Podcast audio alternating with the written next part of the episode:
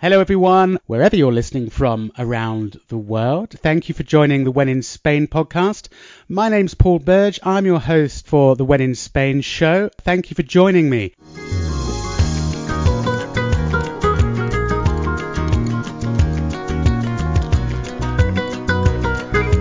So, to start off with, I've got a little quiz for you. What do the Spanish words hasta, loco, barrio, aceite, moreno, ojalá, chaleco, tarea, fideo, all have in common? What do those words all have in common? Any guesses? Well, I guess you probably already have a clue by the title of this podcast episode. Yeah, that's right. They're all Arabic origin words um, that have been absorbed into the Spanish language. Arabic loan words, if you like. Yeah, all super common words. Uh, hasta, which means until, so we use that all the time. Hasta luego, hasta pronto, hasta mañana. Loco, crazy or mad.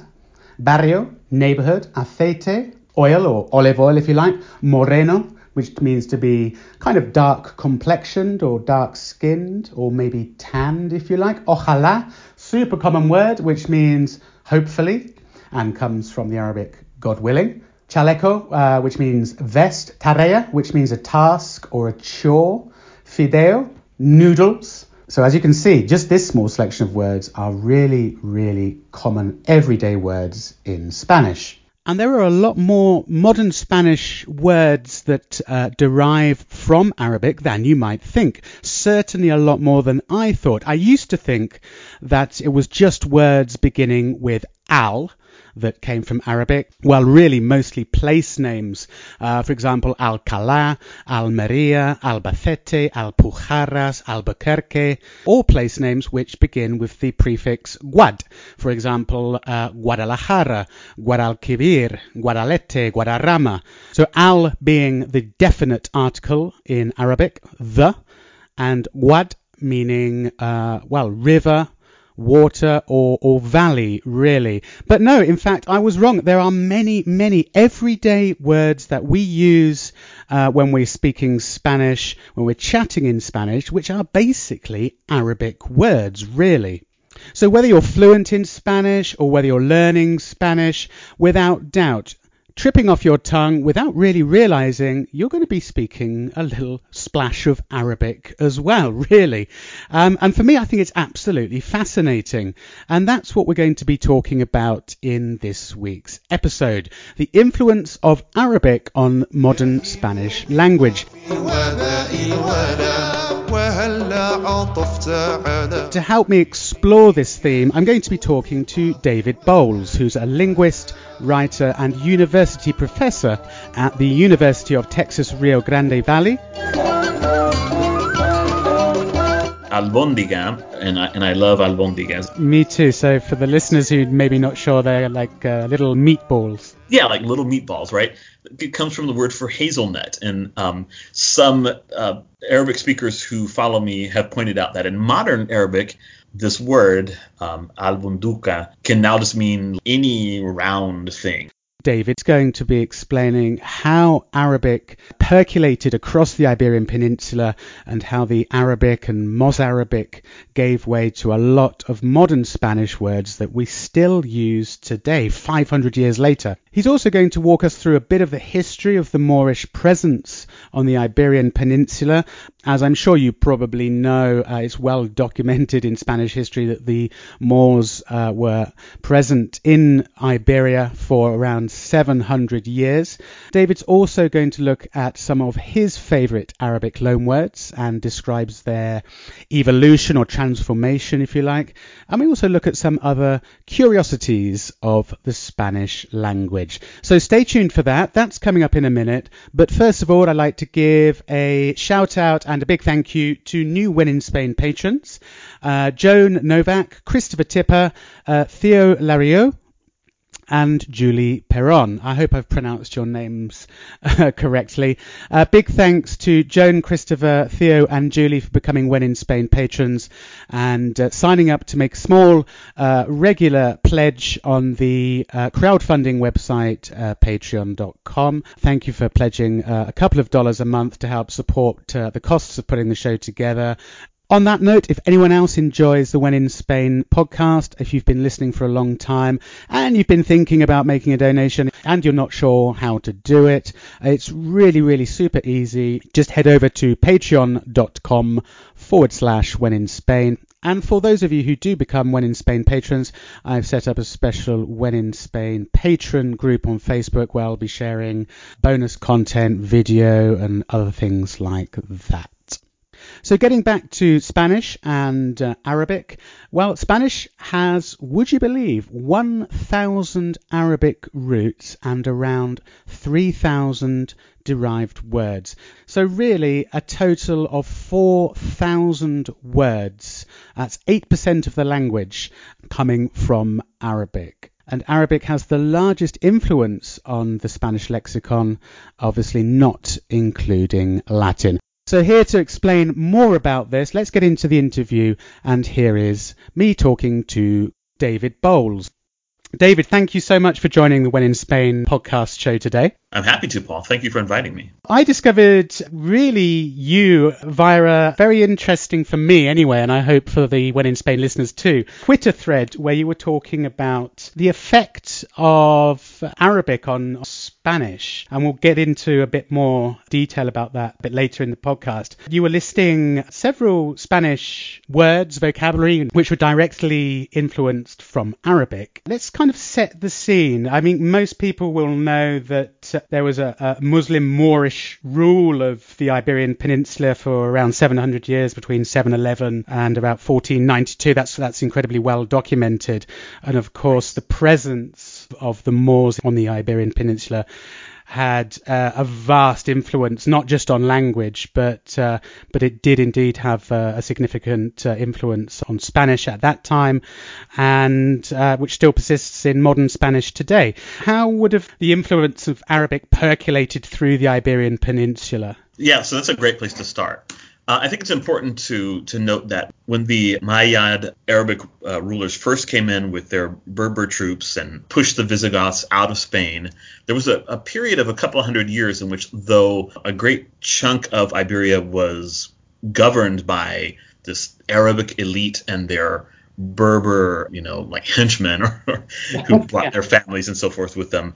Al Andalus, as it was called at the time, the you know uh, Muslim Spain, was still primarily populated by Christians of Hispano-Roman um, ethnicity or, or background, uh-huh. um, and it wasn't really until um, the the height of the Umayyad um, rule in about 1100 that we got to the point that Al Andalus was probably 80% Muslim, and the vast majority of that 80% were muwaladun, the converts who whose perhaps ancestors or perhaps they, they themselves were Christian up to a point and yeah. then converted to Islam. So that you have, you know, in in the 10th century, about six million uh, Muslims living in Al Andalus um, and speaking Arabic Andalusi Arabic, of course, a dialect of Arabic that had kind of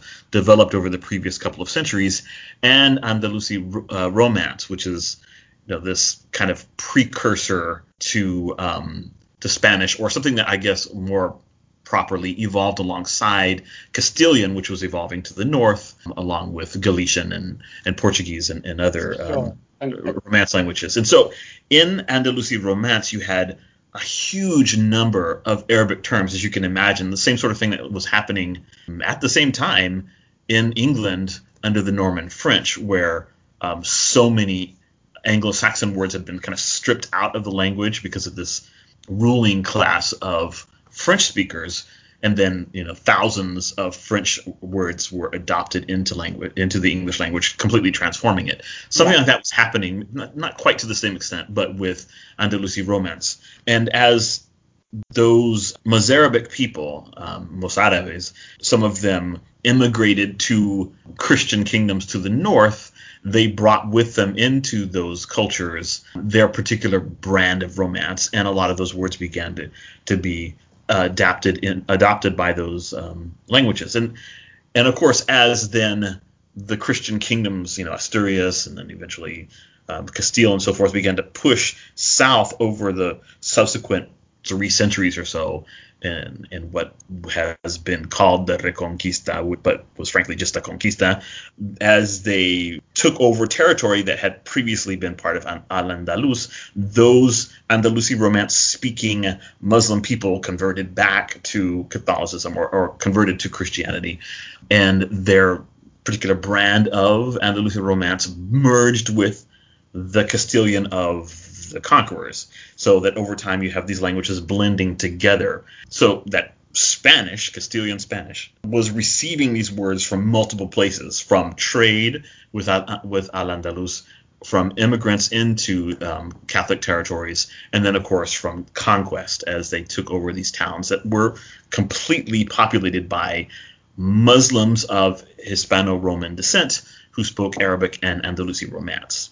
So it's like this really fascinating, like kind of blend, kind of melange of of languages that resulted in the Spanish we have today, which has got four thousand words of Arabic origin. Yeah, I was going to ask you how many Spanish words have Arabic roots, and so there are some 4,000 that are derived from Arabic. You come to that number because there are about a thousand basic Arabic words, and most of them are extremely common. Um, it, some of them are place names a lot of everyday words. You know, I'm Mexican American and I live in um, the U.S. Southwest, which is used to be a part of Mexico. It used to be part of New Spain before that, um, and then I, I live sometime you know part of the year in Mexico as well. And in both Mexico and the U.S. Southwest, a lot of like just common household language is deeply Arabic, and I, I suppose that's probably true as well in Spain. That a lot of these really common everyday words are ultimately der- derived from Arabic, and that makes a lot of sense. You know, these would be the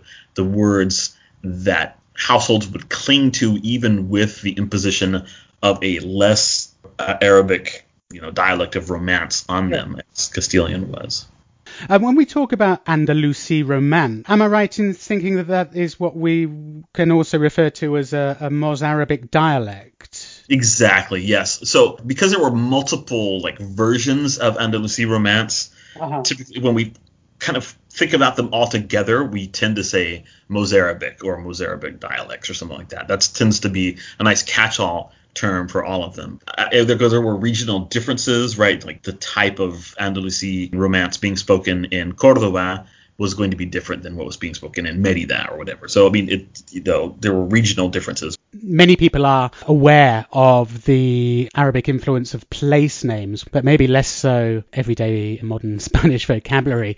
So when we're talking about place names, place names which begin with al quite commonly, place names which begin with the guad for wadi for water, so river or place of water, and Am I right in thinking that al just simply means the? Correct. Yes, it's the definite article. It's the definite article in Arabic, which we have tons and tons of examples across Spain and indeed in the United States as well. But you know, place names are really just the the surface of this deep, deep influence. And you know, some of the things that people were really surprised by were words like loco or enchufar or tarea that don't seem at all Arabic and that are definitely of Arabic origin.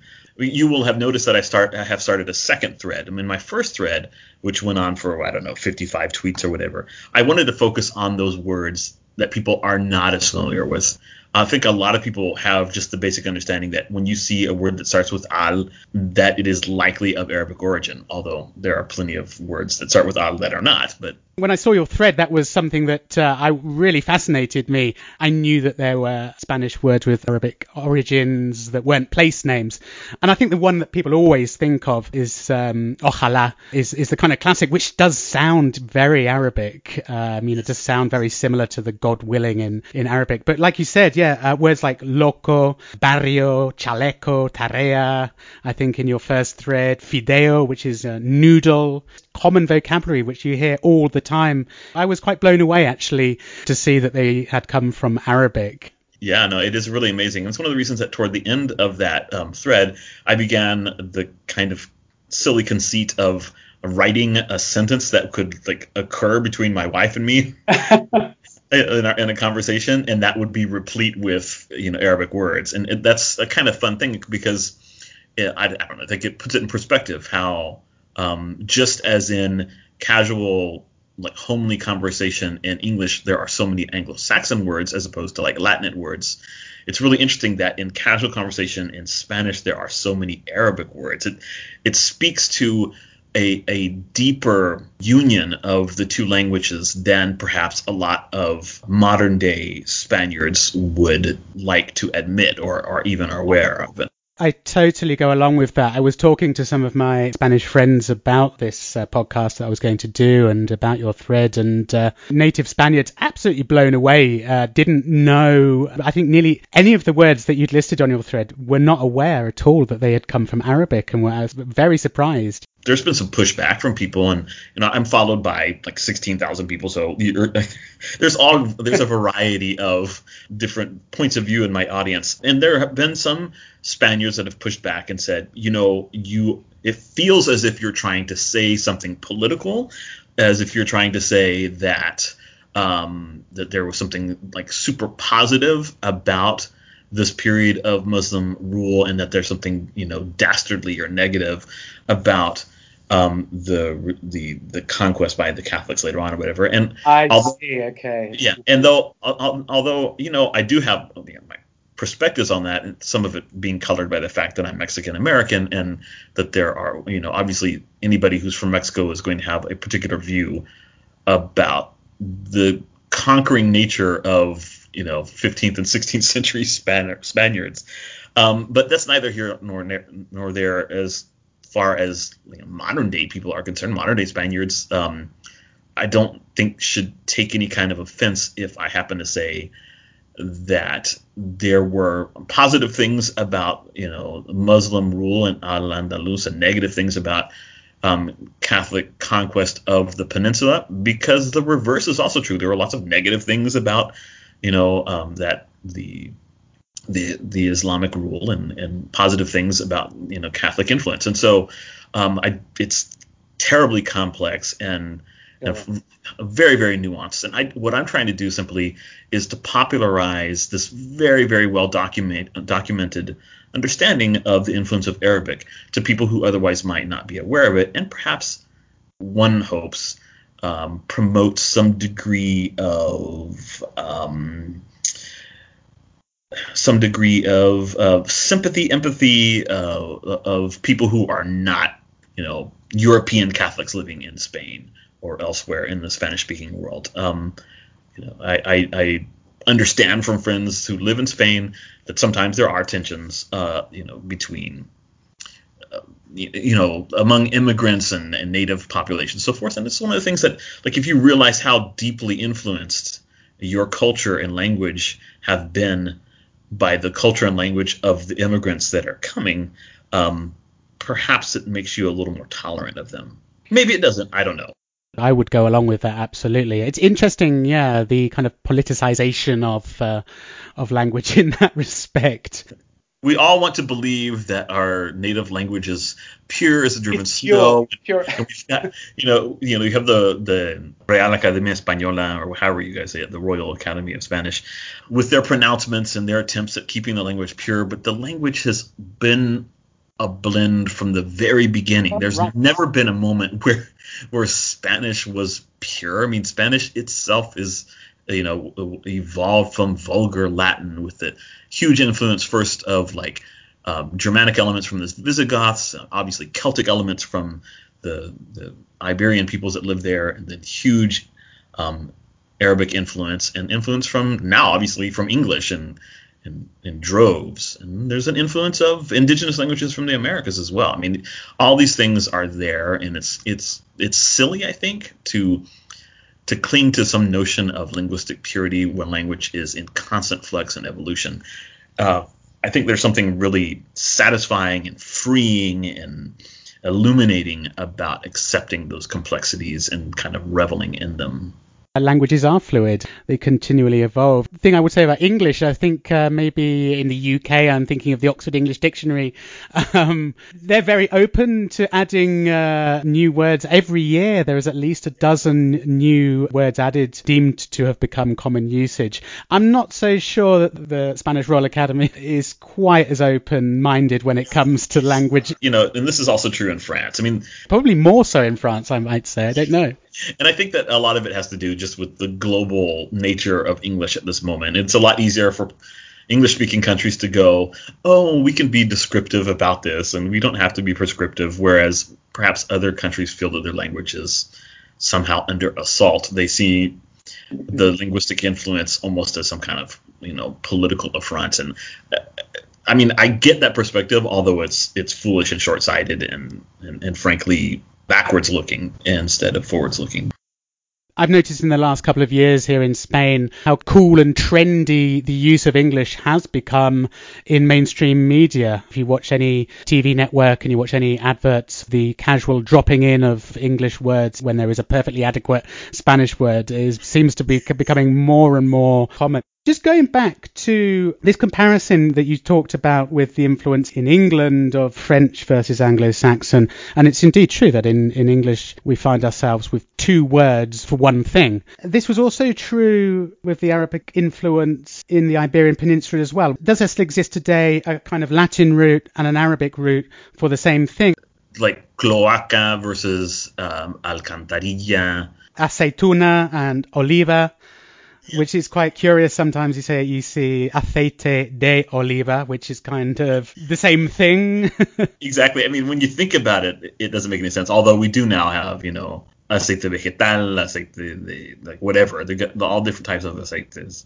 The, one of the the other examples that that I talk about is this notion that bata and the word guata, which you know, cut cotton padding lots of these words do have doublets, and I think that um, I think that's really interesting. But at the same time, there are some of them that are used so much more than their, I guess, Latinate alternatives uh-huh. that it really feels that that the Latinate alternatives are you know what we would say palabras rebuscadas they're like really fancy words that we probably would not use there are just some things that would be really hard to say otherwise it's really hard to express a lot of like culinary things without using a ton of Arabic words. Would there have been a kind of preference for Arabic or Latin derived words with the same meaning in particular parts of the Iberian Peninsula at that time, or even still today, comparing maybe central northern Spain with Andalusia, for example? Yeah, no, I do, I do think that that still holds true. I mean, it was certainly true at the time that um, even during the um, the Catholic conquest, you you know, in the South, you were going to find people who would prefer to use like I guess the South and like the East. You would see people who would prefer to use um, you know Arabic terms over people coming into those areas from the north into into central Spain who would prefer to use the Latinate term. So yeah, definitely that's true. And, and uh, you know, um, that's also true when you take a look at like genetics. Like DNA studies that have been done show that still in Andalusia, you you have a lot more, um, a higher percentage of uh, North African and Arabic DNA, which is still a relatively small yeah. percentage of the overall DNA. But you know, um, most native Spaniards will have somewhere between one and ten percent of their DNA coming from uh, the Middle East or North Africa. Um, the Berbers were the ones who really, really intermarried a lot more than Arabs did, and so you're so a lot of that is North African, um, and and the way that DNA is kind of laid out corresponds a lot to the linguistic um, preferences and so forth and trends. But but there are there's plenty of blending and blurring, and um, you know all throughout. We lose something when we forget our past. We lose something when we close our ears to the many different strands in the melody of our native tongue. Yeah. Uh, and it, because it, it has says something about our identity, and our identities are richer and more complex than um, maybe the bigots in our respective societies would like them to be. And uh, I think all this popularization of like cool linguistic um, things is ultimately about that. About hey, open your eyes and see just how rich um, language actually is.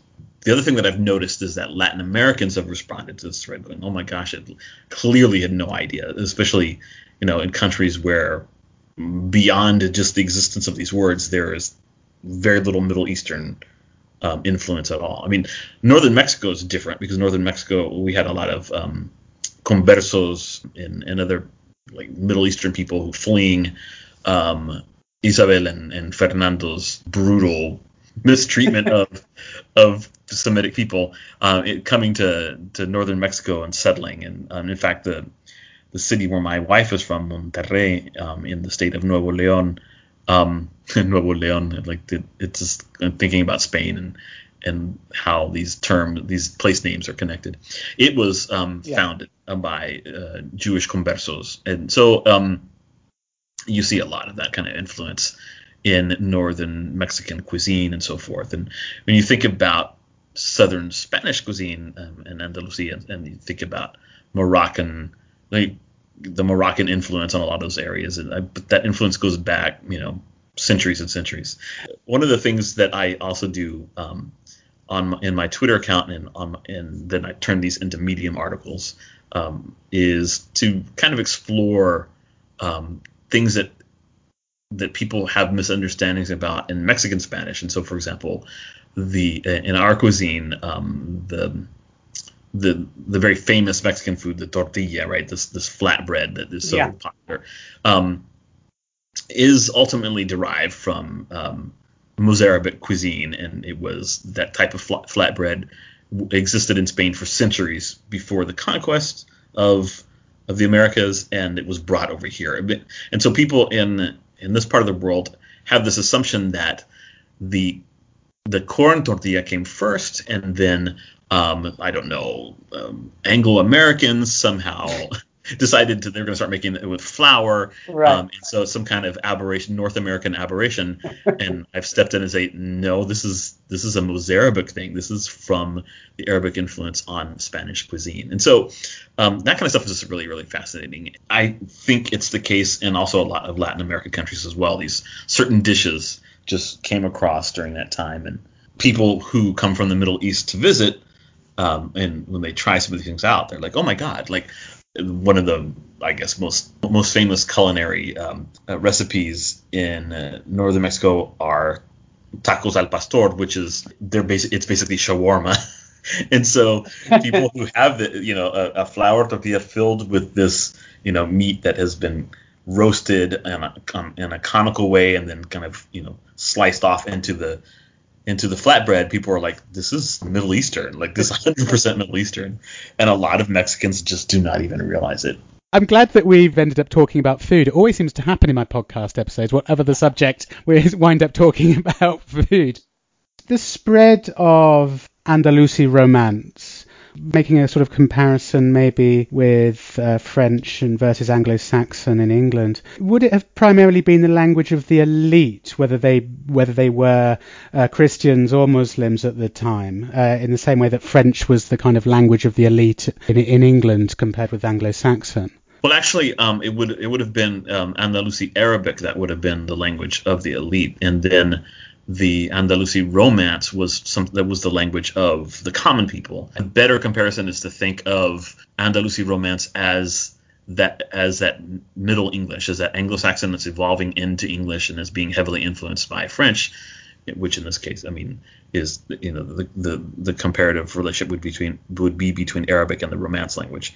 One of the I think significant differences, and that probably is the source of lesser degree to which um, Spanish has been transformed by Arabic because I mean French transformed also like the grammatical structure of the language in ways that Arabic did not do to to Romance. Um, is that Arabic is not an Indo-European language. Both Norman French and Anglo-Saxon were Indo-European languages, and so I mean because they had similar origins yeah. uh, and certain similar semantic structures and so forth, it was easier for the syntax and morphology of French as it was being spoken to influence Anglo-Saxon and simplify it. Whereas the, the same thing wasn't quite true with Romance, which was you know evolving from Vulgar Latin in the midst. So Vulgar Latin had already done a lot of the simplification from from classical Latin. The the influence is really more semantic and um, lexical than it than it is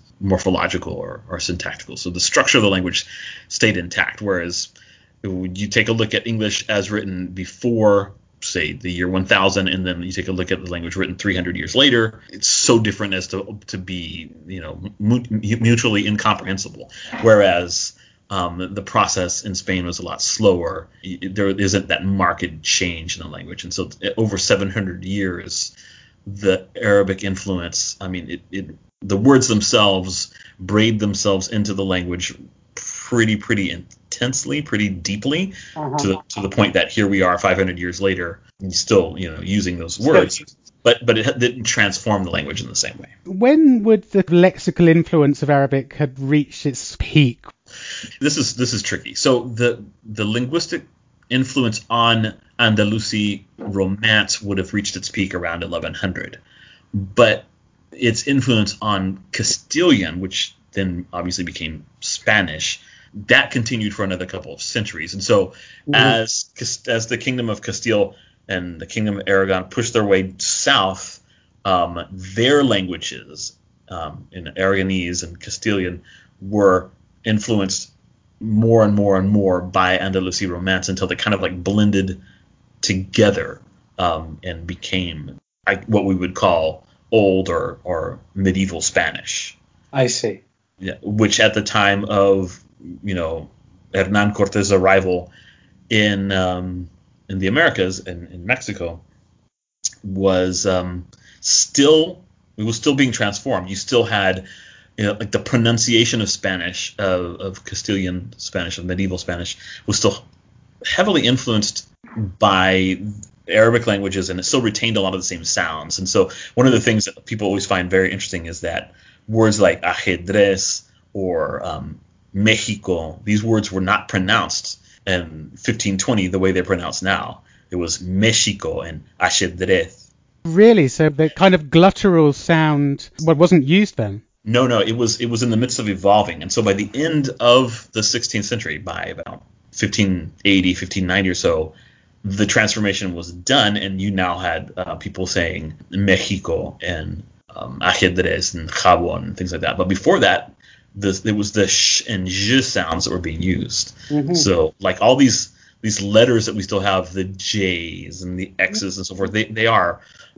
Which for me reminds me more of a kind of Portuguese or Right. Or Galician. Galician, yeah. So the way the Gallegos and the Portugueses speak, like that pronunciation is a lot, a lot more the way Spanish was spoken in the early 1500s than it is pronounced today. It's really amazing um, how how it's changed. And um, there were, for example, there were two different types of S's.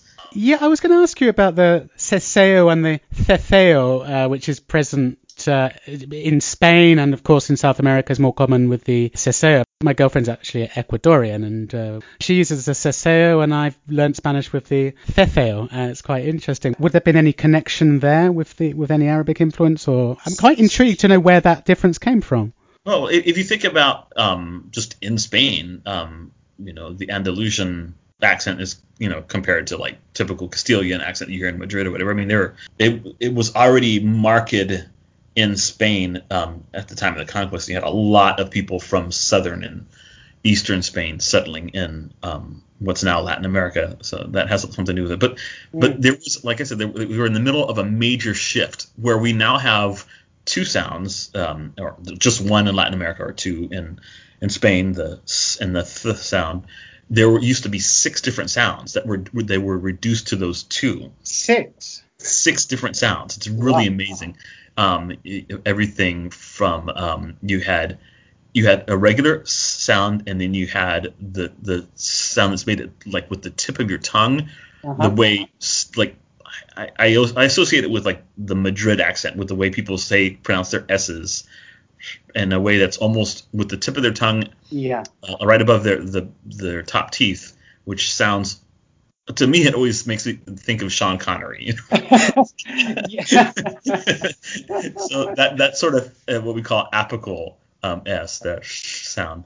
Um, yeah. Those two were separate phonemes, and um, they converged into one. Uh, so that d- depending on what region you lived in, you either went with the Sean Connery S or like the regular S. I like that, the Sean Connery S, yeah. Sean Connery S is great. Um, and then you had the sound tss, which became over time the either became an S as it did in Latin America, or it became uh, the the theta sound that you have yeah. in Spain. That, that, that was originally a TS sound. It's, so you know every place you would see a Z or um, or like a C before an E and I, that was pronounced. So you it was not corazón or corazón, it was corazón. Corazón. Yeah. So so it's really interesting. And so like those six sounds uh, simplified during this century of expansion and as a result you've got so many different dialects depending you know who settled and how that simplification kind of won out in their region yeah. people speaking very very differently um, it's really interesting and in, in english we had something very similar so there was this this is a consonant shift in spanish well in english we had the great vowel shift which is why our the spellings of are a nightmare for non-natives to learn. yeah. Frankly, it, illogical, whatever. But when you study English and you understand the way things were pronounced in Anglo-Saxon and in, in Middle English and so forth, then all of it makes sense. You can look at a word like night and understand that at one time it was pronounced nicht, and you're like, okay, well now I get it. And there was the vowel shift that turned the e sound to the i, that uh-huh. diphthongized it, and then there was that the dropping of that heavily aspirated sound because it went from from like a lach kind of sound to just a light huh, then to just disappearing. But the printing press was invented in the middle of all that, and it fixed spelling while pronunciation continued on its merry way, evolving as it does, um, leaving us with this, like you say, absolute nightmare. I think one of the biggest complaints of any learners of English, I would say, it's so illogical. You know, Spanish is so phonetic; it's basically you know written as it's pronounced. Any favorites? Any words that have come into modern Spanish that you uh, discovered that you particularly surprised you, or that you have a particular affection for? One of the ones that really surprised me was barrio, just because. Yeah. As a Mexican American, as a Chicano, um, like barrio is such a like uh, it just it feels so very Mexican, so very Mexican American. Although obviously people use barrio all over Latin America and in Spain. Yeah, um, yeah. It just feels very. I don't know. There's like almost like kind of an indigenous feel to it, and to realize that it just meant you know the regions on the edges of town in in Arabic is just like wow. But it also it like refocuses your lens and makes you think of the enduring almost kind of negative connotation of barrio was there from the very beginning. I, I love this idea. It comes from from barri meaning wild, wild or less civilized. One of the words that I recently um, talked about that just struck me so interesting because you know I live in the U.S. and we have this very famous prison Alcatraz, right? Yeah. Um, just to think that um, that it ultimately comes from you know Alcatraz which is the gannet, which comes from aljatas, the diver, um, and how that becomes the Spanish word alcatraz, and then alcatraz becomes the English word albatross, and then albatross is like re borrowed in the Spanish is albatros. It's been cannibalized. It's been cannibalized. This poor word, um, you know. it's been through the ringer. it's been through the ringer. It's recycled and recycled. Another lovely, cute one was that albondiga, and I and I love albondigas. Me too. So for the listeners who maybe not sure, they're like uh, little meatballs. Yeah, like little meatballs, right? It comes from the word for hazelnut, and um, some uh, Arabic speakers who follow me have pointed out that in modern Arabic, um, this word um, albunduka can now just mean like any round thing, and so. Uh, just it's like a word for like a little ball of something. And so uh, those all those discoveries are are just so much fun. Um, the one I posted this morning um, about oh. the word alcohol. Um, oh, I haven't had a alcohol, chance to look at that. Yeah, I was really, really surprised looking into alcohol because, it, you know, um, of course, many people will be familiar with the dark um, powder used in the Middle East around people's eyes, kohl, right? K O H L. And that is the root word of alcohol. Um, um, in Arabic was alkul, because that powder was made from a particular mineral, stibnite. Um, it was um, kind of distilled down into an, an antimony powder, which uh-huh. was used in makeup as a tint um, for paint. Uh, it was used in making safety matches and firearms. It's like, a, like kind of like a flame retardant.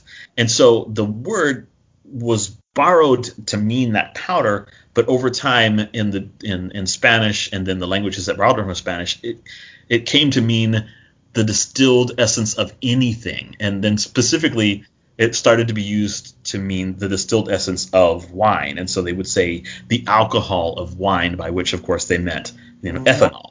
So now that is almost exclusively what we mean when we say when we say alcohol. We mean the distilled essence of various plants, the ethanol that we derive from various plants. So it's just a really fascinating evolution. The amusing thing is when we say spirits in English, you know, that yeah. that's that's what we mean. That's where that came from. It, it meant the distilled essence of something. Um, so that you could have spirits of all sorts of different minerals and, and and chemicals and so forth. That's really interesting. Yeah, because in, in the UK we use the word spirit, whereas in the US you might use the word liquor. For strong alcohol, if we're sort of, I don't know, if we're talking about vodka or rum, they are classed as spirits. We wouldn't say liquor. And in the US, if someone is trying to sound particularly fancy, they will call their liquor store uh, a, a, you know a spirit shop or something like that because we're aware of that UK usage, and um, they might even go further and call it ye old spirit shop or something. With an E on the end of the word old, ye oldie.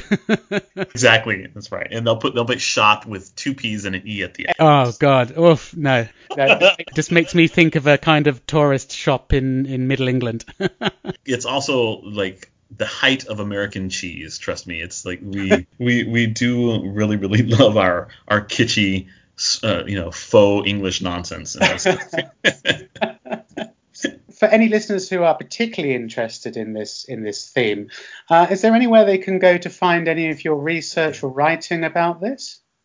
Well, I mean, yeah, one of the things that I recommend is, of course, to follow me on Twitter. Um, I'm at David O Bowles, but I also have like a Medium account, and, and people who are not familiar with Medium, it's um, a, a site where people and different news outlets write up articles that um, can either be for free or some of them are behind a paywall. And the ones that are behind a paywall usually get like five free per month or whatever. Yeah. And so you, you can you can look at my uh, Medium account, which is where I take my Twitter threads, and I've done uh, close to 100 now over the course of the past couple years, and um, reassemble them and expand them and, and, and, weed out all the mistakes that I've made on Twitter and turn them into articles with images stuff like that. And you've you've probably you've noticed my kind of quirky tongue-in-cheek way of dealing with these things. I I want to make this fun and accessible to people. You can also find out more about just my writing in general at my website, which is davidbowles.us,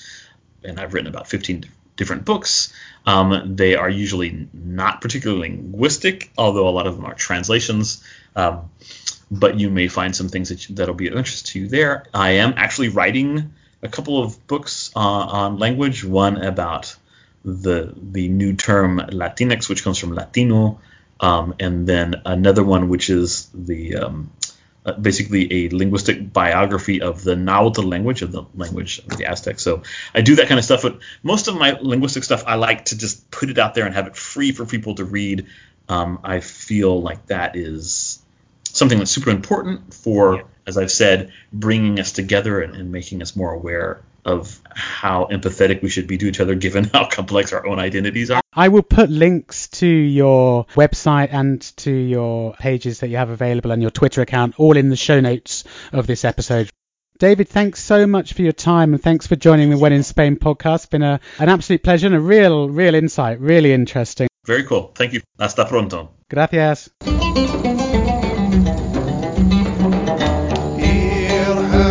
So there you go. That was David Bowles. I hope you enjoyed the interview. I find this kind of thing super interesting, so I hope you enjoyed it. If you'd like to find out uh, more about David's work and uh, the themes that we've been talking about in this episode, then go and check him out on Twitter. He's got some really interesting threads there looking at uh, the Spanish language influence on Arabic on the Spanish language and many other things as well. David's a linguist, etymologist, philologist, um, and really interesting stuff. On Twitter, he is at David O. Bowles, B O W L E S, and he's also got his own website, which is davidbowles.us. That's David B O W L E S dot US, and you can also check out some of his articles for free on the website Medium, and that's at medium.com forward slash at David Bowles. Go and check him out. I was just reading some of his articles on Medium. I could be there all day reading them. For me, and I hope for you guys, the listeners as well, really, really interesting stuff if you're interested in languages and etymology and that kind of thing. So that will wrap up this week's episode. Just before I go, just uh, a quick mention to say that When in Spain has a presence on all the usual social media hangouts particularly if you're new to this podcast and maybe this is the first episode or one of the first episodes that you've listened to. When in Spain has a When in Spain page on Facebook. We also have a friendly and active When in Spain Facebook group, which of course you can join for free and you can ask any questions to the group. You can share any of your content about Spain, articles, photographs, and uh, yeah, it's a good way to socialize with like minded people who are fans of Spain. If you like photography, When in Spain has an Instagram account where I post various photographs uh, from around Spain.